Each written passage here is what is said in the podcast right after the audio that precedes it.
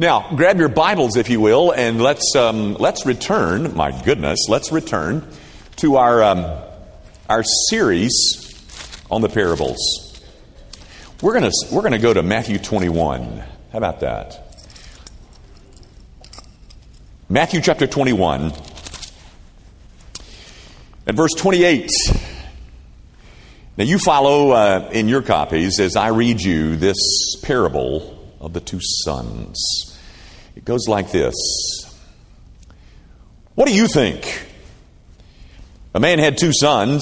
He went to the first and said, Son, go and work in the vineyard today. And he said, and he answered, I will not. But afterward he changed his mind and went. He went to the other son and said the same, and he answered, I go, sir but did not go. Which of the two did the will of his father? They said, The first. Jesus said to them, Truly I say to you, the tax collectors and the prostitutes go into the kingdom of God before you. For John came to you in the way of righteousness, and you did not believe him. The tax collectors and the prostitutes believed him. And even when you saw it, you did not afterward change your minds and believe him. The grass withers and the flower fades. But the word of our God, it endures forever. Guys, um, Matthew chapter 21 is a very busy chapter. There's a lot in here in the scope of uh, 46 quick verses. And, and, I, I, want to show it to you. If you've still got your Bibles open, uh, just take a look with me. Uh, what, what, all is in here? The chapter uh, opens up in the first 11 verses with what uh, is known as the triumphal entry. You know, that's a, that's a big date in the, in the life of Jesus Christ. That's the palm branches and the Hosanna, blessed is he who comes in the name of the Lord. It has, it has incredible messianic overtones. It is, um, it is rich with prophetic uh, fulfill, uh, consummation. It's a big thing that takes place in the first 11 verses. Then in verse 12, uh, what you get there included is Jesus' version of a fist fight when he goes into the temple and uh, cleanses the thing single handedly. You know, where he's turning over those tables of the money changers and he's running people off. And, and, and interestingly, he doesn't do that with the assistance of with some armed guards. He does it himself, uh, single handedly. I mean, that's almost miraculous in itself that he ran all those people out of the temple single handedly. But then, in the midst of that, almost as an aside, we're told in verse 13 or 12 and 13, somewhere in there, um, uh, that he healed the, he gave sight to the blind and healed the lame. And then after that, you get this eerie little experience or this event in verse 18 where he, uh, where he curses a fig tree. And then after that, this fist fight that he started over in verse 12 erupts into this full blown confrontation with his enemies in, in um, uh, verses uh, uh 23 and following, the, the, the, the, chief priests and the, and the elders, uh, at which time uh, these guys look at him and they ask him, Who gave you the authority to do these things? Where did you get your authority? Can you imagine that?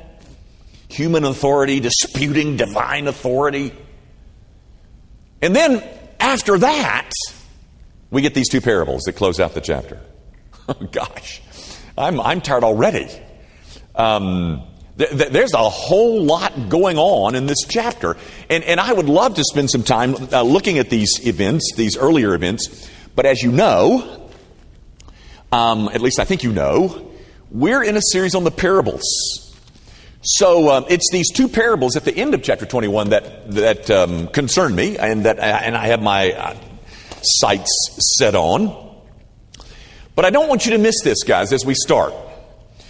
These two parables, the one that goes from 28 to uh, 32, which I just read you, which is we're going to talk about this morning, and the other parable that starts in verse 33 and closes the chapter, those two parables are related. Um, they are both, they're two parts of a reply that Jesus makes to the question that is uh, posed to him in, in verse 23. By what authority do you do these things? These two parables is Jesus' reply to that question.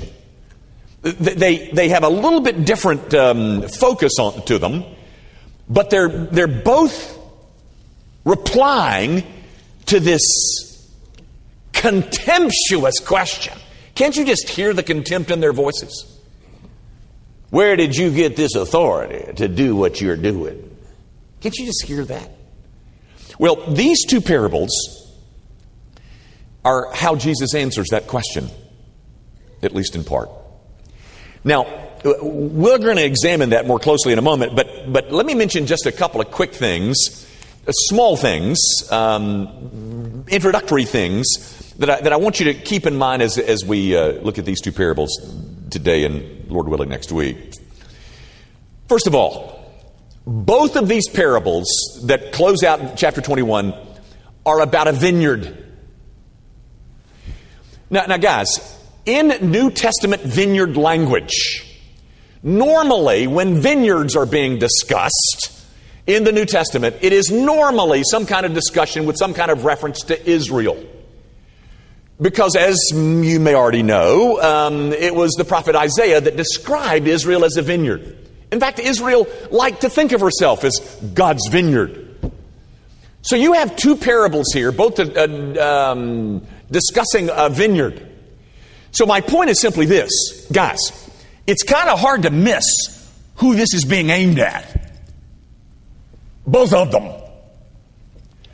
So now we know that. We know to whom this is being addressed.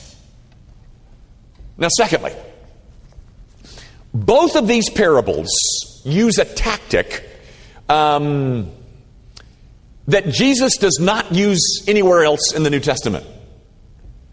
He does something in these two parables that he does not do elsewhere. It's, it's almost Rogerian because he starts with questions. He starts in verse 28 where he says, Hey, uh, guys, um, hey, what, what do you think? And then look at verse 40. Uh, he says, um, What will they do to those tenants? How do you guys see it? What, what's, uh, what, what do you think? That is, a, that is a tactic, ladies and gentlemen, that you're not going to find anyplace else in the New Testament. He does it twice, both times in response to the question where did you get this authority to do these things that you're doing? Now, when they answer his, what do you think? Because they, they, they do answer, um, they answered verse 31. When they, when they answer, they unwittingly condemn themselves. And the next week, you're going to see that when they answer in the other parable, that um, they choose their own punishment. Which, um, as I said, we'll look at next week. Now, the third thing that I want you to see, just kind of as an introductory item, is that, that this parable that we're looking at this morning is Matthew's version of the parable of the prodigal son. Now, you, if, if you've never read your Bible, I, I, bet you know about the parable of the prodigal son, or at least you've heard of it. It's the most famous, it's the most popular of all of Jesus' parables, and we're going to get to it, Lord willing, before this series is over. But um, that, that parable, the parable of the prodigal son, um, you know, the, the prodigal who went off to the faraway country and all that, that's found in Luke 15. This is Matthew's version of that. It's a parable that has two sons. It's a parable that has uh, one father. And um, there's only one of these two sons that gets uh, the father's approval. Um, and it's not the one that you may have at first expected it might be. The one that you thought might get the approval is not the one that gets the approval. Just like in the parable of the prodigal son. Um, so, understand, I, I don't know whether Matthew and Luke collaborated. I think they probably didn't. But the point that you find in the prodigal son is very similar to the point that you're going to find right here. Now, with all that introductory stuff stored away, let's, let's grapple with the message of, of this parable in, in verses uh, 28 to 32. Guys, um, this whole scene is electric. Now, do you understand? Did, did you get this? This is a confrontation. This is a fist fight that broke out over here in the in the in the temple. That kind of moves over to a bigger venue where the leaders of Israel gather in front of Jesus and just jack his jaw with this crowd around that's listening and, and they and they, they they they approach him and they say hey you! Who gave you the authority to do these things the air is filled with tension who who asked that kind of question who would who would who would be that rude Well, that's what's going on here, guys. It's, it's, a, it's a very dramatic, by the way, by the way, um, it, it, it goes all the way to the end of the chapter. It's the same setting. Don't, don't shift gears. With, I mean, it's the same confrontation. It's full of drama, and you know how I love drama.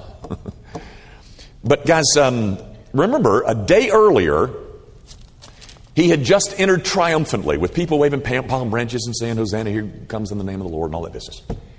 And then he cleansed the temple. Um, and then you get this lightning bolt. This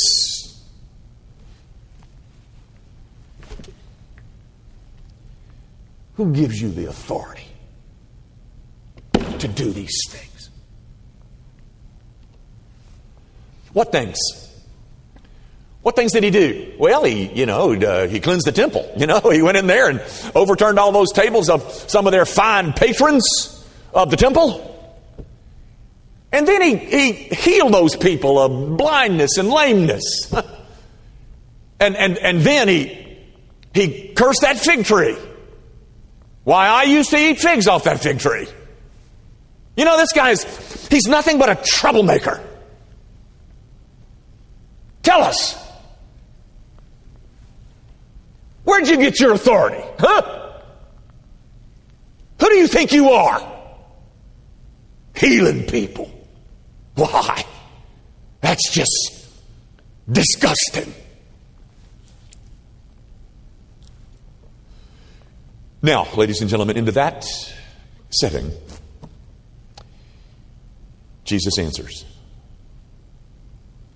He starts his, his answer really in verses that I did not read, but he starts his, um, his answer in verse 24 when he says, All right, um, I'll answer your question, but first you've got to answer mine.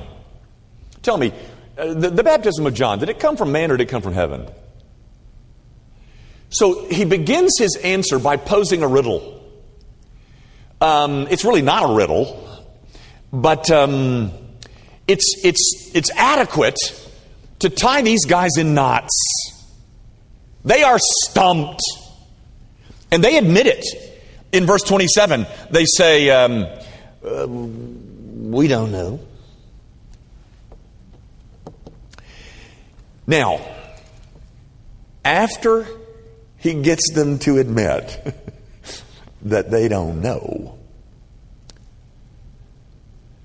he then tells his parable. Hey, um, what do you fellas think about this? That's how he starts. It's a new strategy, it's a new tactic.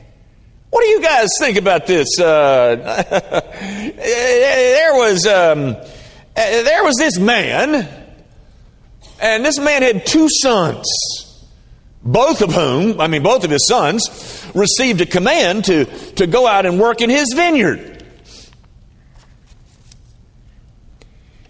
Now, guys, it's at this point when we get the reaction or the responses of the two sons where we find the point that Jesus is trying to make.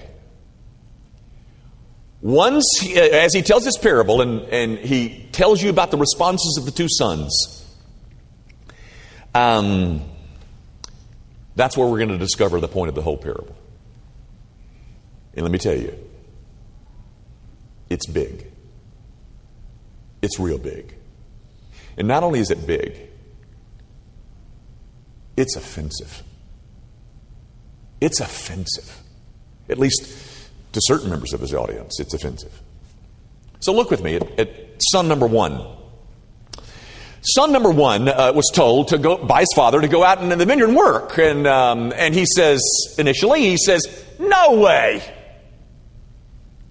He answers uh, with a with an emphatic no. Here's the command of my father, and here's what I say to your command, Father. Absolutely not. There's a, there's a, there, there's a hostility. He's rude. He's insolent. It's the kind of son that no father would want. I don't want anything to do with your silly commands. Just like the prodigal son. It's not a very good start for that son number one. Dad would have been so disappointed, so brokenhearted. But as the parable unfolds, we're told that later, in son number one, something happened. What happened, Jimmy? I don't know.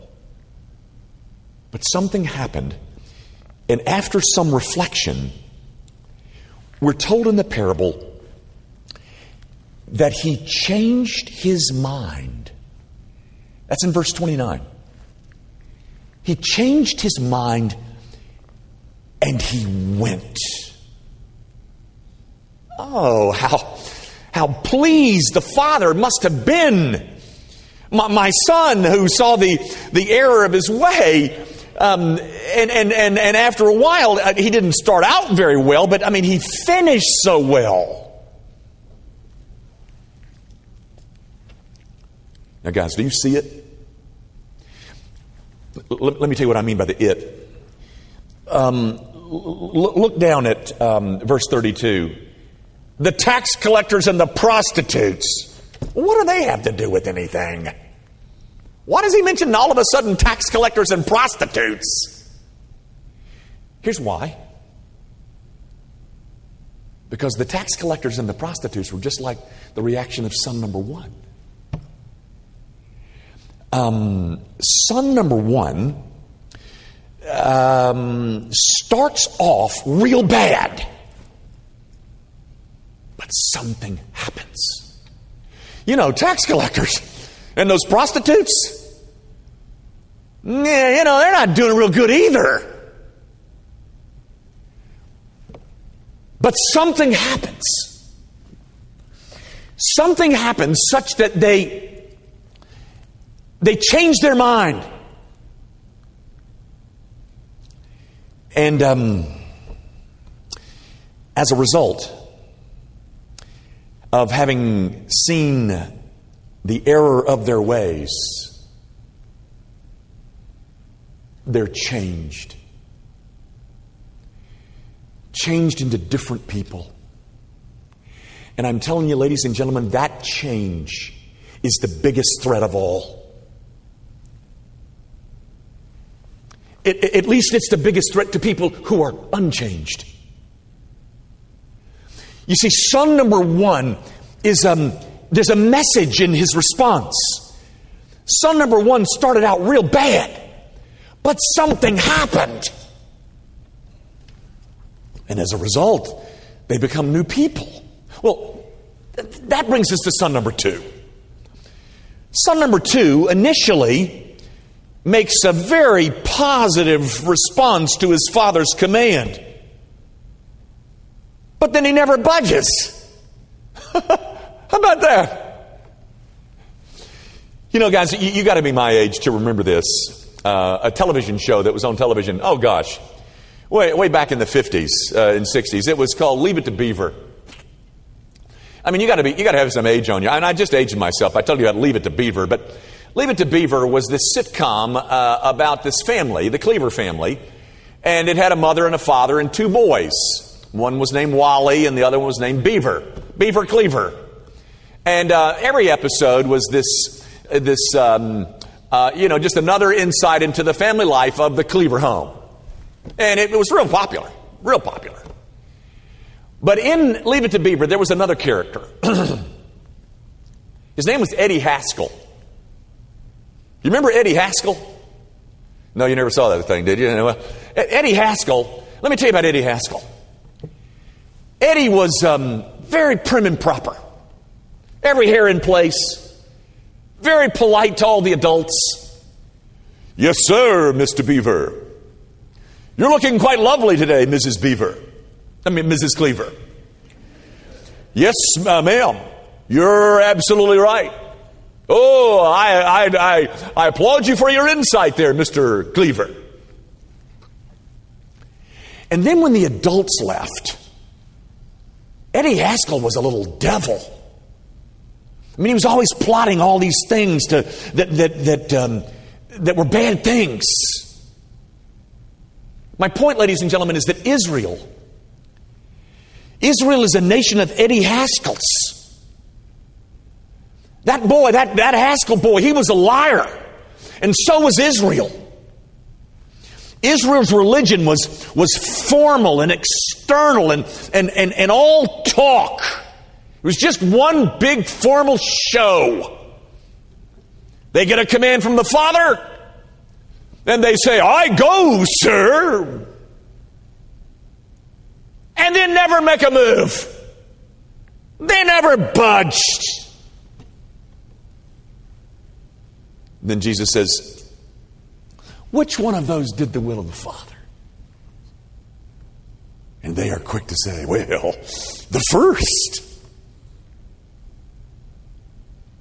Jesus says, You got it. Because, ladies and gentlemen, these two boys, these two sons, represent the two great classes of sinners in the world today. There's the, there's the one class that's the overtly wicked I mean, they lived hellacious lives. And then the other class is the class of religious phonies. Just like the prodigal son and the elder brother.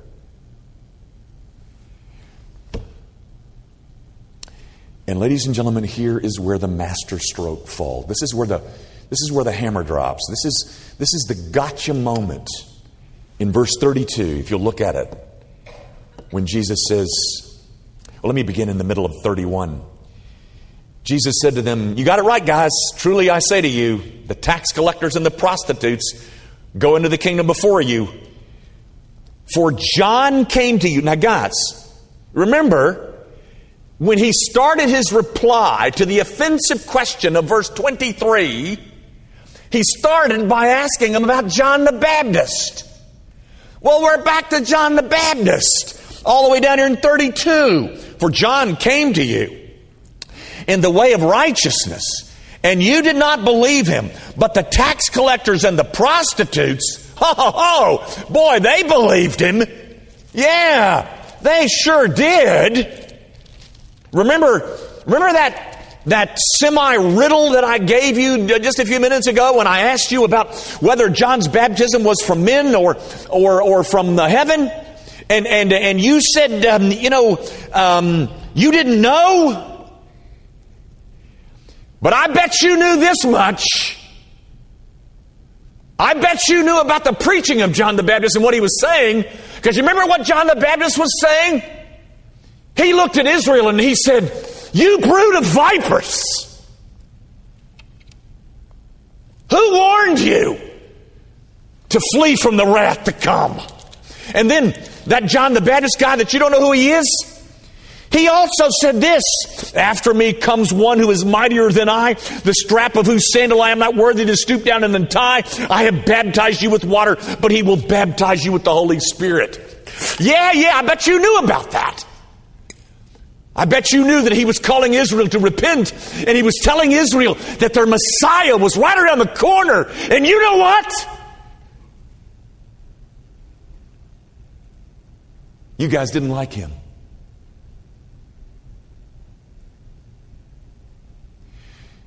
But there were other people in that audience. Those, um, those tax collectors and the prostitutes.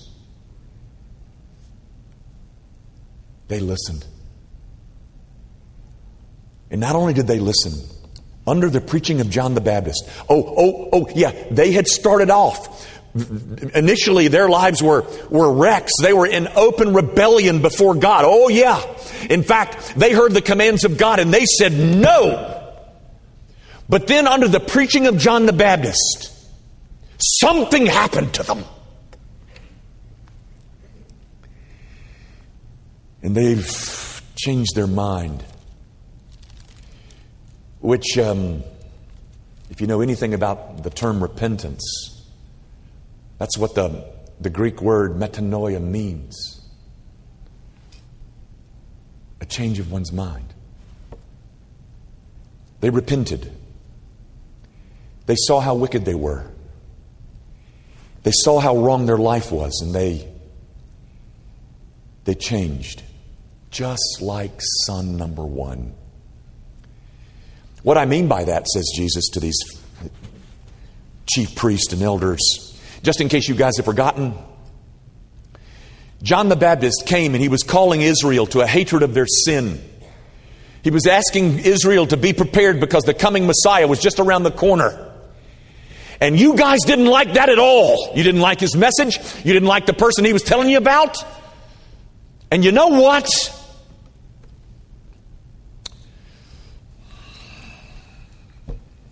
Those tax collectors and those prostitutes, They did like that message. And upon reflection, they changed, just like some, son number one. Oh no, no, you you were you weren't overly impressed by John the Baptist or his message. You don't even know who he was.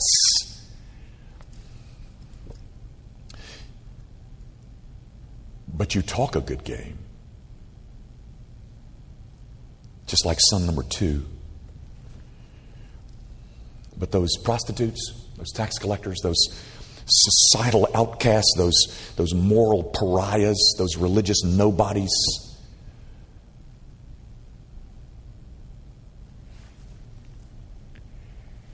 they listened. And it changed them. And, and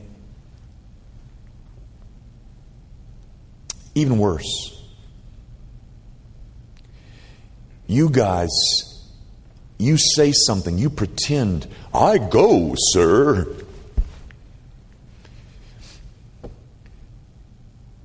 But you didn't mean it then and you don't mean it now. You talk, and that's all you do. Well, that's not exactly right. You talk and you do the opposite. You remind me of what Isaiah said about people like you. The people honors me with their lips, but their heart is far from me. You guys, says Jesus, you guys, oh, you're right on the outside, but on the inside, you're a whitewashed sepulchre with nothing but bones and putrefaction on the inside. You say you're in agreement with the will of the Father, like son number two said. But if you were in agreement with the Father, you would be actively involved in obeying the Father's commands. And you're not.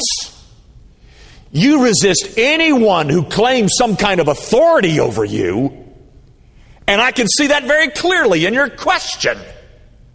Who gave you authority over me?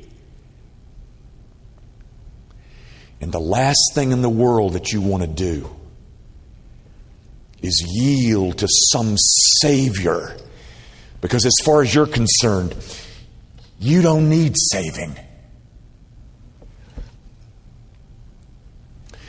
And Jesus says, and you know why you are the way you are?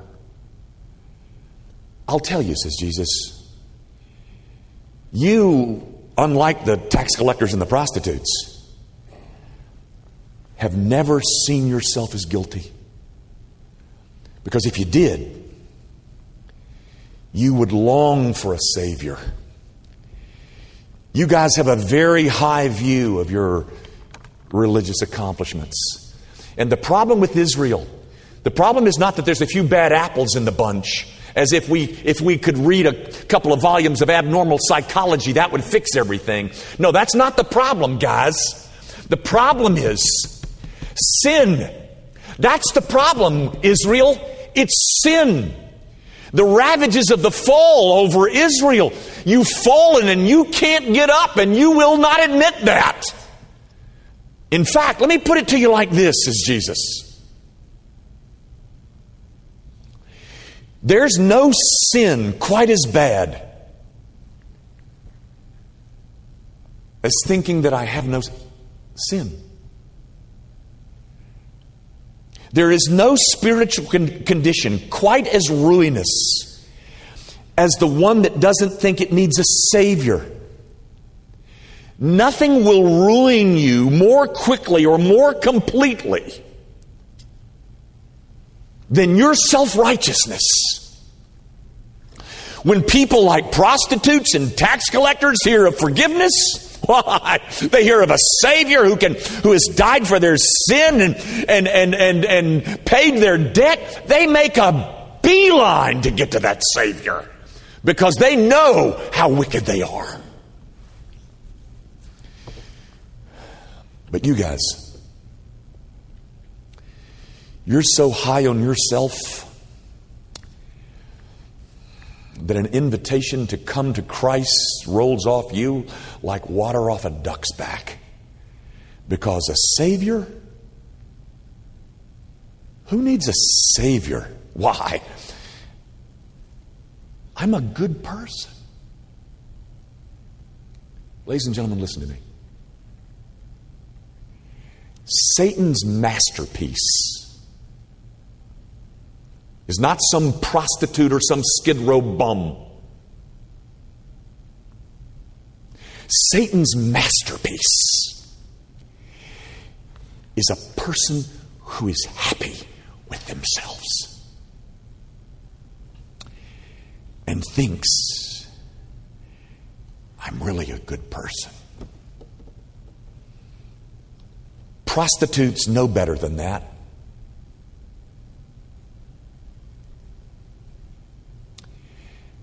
They also know that there is no sin, no crime, no piece of immorality that is so awful that it can keep me from God's grace, even my prostitution. They know that the only thing that will keep me from this God is unbelief. The only thing that puts me out of the reach of God's grace is unbelief.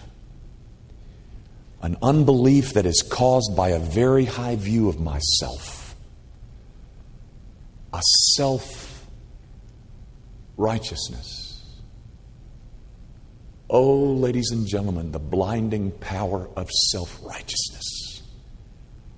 People who are blinded by self righteousness are blinded that they're blind.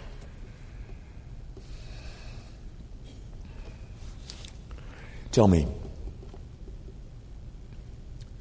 what do you think of yourself? No one knows you better than you do. So, just how good are you? Too good to need a Savior?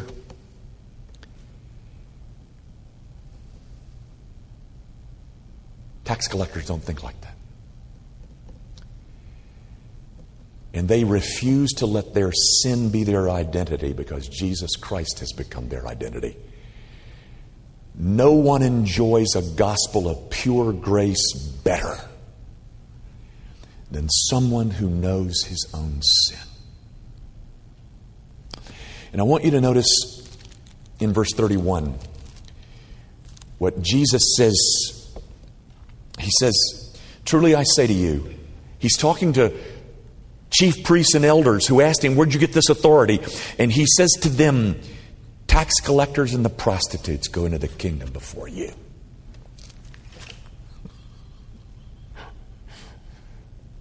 Do you know what a bombshell that is? Do you know how offensive that is? Do you know how furious people get when they think they are good and you tell them that they are not? Ladies and gentlemen, do you know what it is that this 21st century Western modern people hate about Christianity? I'll tell you, just that. Can you imagine how this audience of elders and chief priests received this message? You know, the guys that asked, Who gave you that authority? You know how they received that? Where we're told. We didn't read this in our text, but it's over in verses 45 and 46. When the chief priests and the Pharisees heard these, these parables, they perceived that he was speaking about them. Well, what do you know? And although they were seeking to arrest him, they feared the crowds because they, they held him to be a prophet. The crowds is that, that is. You know, I'll tell you how they responded to him. Get rid of him!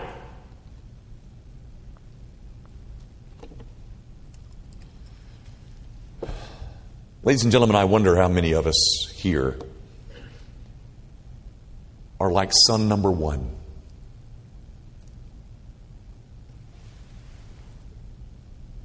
I am. Do you remember those days where we thumbed our noses at holy things? Do you remember those days when we knew what God's commands was and we said, Remember those? And then something happened. And God showed us our sin. And um, then he showed us the solution for our sin in Christ. You know what, ladies and gentlemen? We're just in the same line with a bunch of prostitutes and tax collectors. And we are thrilled to be there. And you know what? This parable says we're the ones who are approved. I wonder how many in our audience this morning are like son number two, who are still drunk on your own goodness. And oh, how reluctant you are to admit that I can't save myself. Oh, there was some occasion. I mean, I don't remember exactly. Maybe it was back when I was 10 or 11 when I got baptized at my church. Oh, I went through the confirmation class of my church and I looked at that preacher and I said, I go, sir. But I have never budged. And you know what? I don't have a heart for this. I'm really not that interested in it. Oh, yeah, there was a time when I said, I go, sir.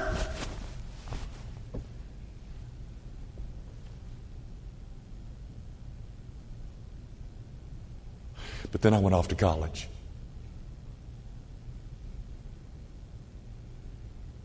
And then everybody found out who I really was.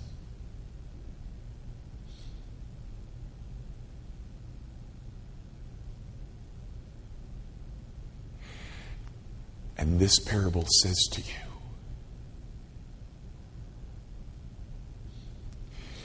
you are unapproved. I want you to see this and I'm done. I want you to see the, the gospel invitation contained in this parable. Because the father says to both sons, Go work in my vineyard, go serve me. Tell me, my friend, what can you point to? What can you point to right now that is your service to God? Forgiven people love to serve this God, not, not because our service earns us anything, it doesn't earn us anything, but it's just our way of responding to such a beautiful person, such a beautiful gospel. A gospel that tells us that we're forgiven. A gospel that promises forgiveness to sinners no matter how wicked they have been.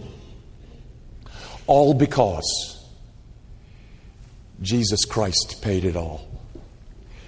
Hey guys, um, you know the name Dietrich Bonhoeffer, some of you do, and if you don't know Dietrich Bonhoeffer, he was a German Lutheran pastor who opposed Hitler in World War II, and he even participated in the plot to assassinate Hitler called Valkyrie.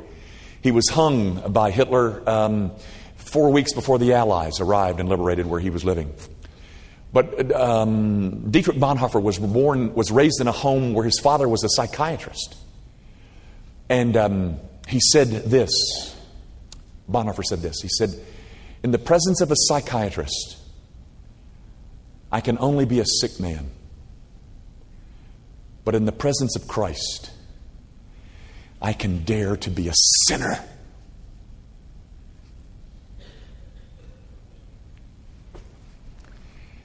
Any attempt on our parts to ignore that fact that I'm a sinner will fail. What we all need is that Savior. Now, let's go serve Him.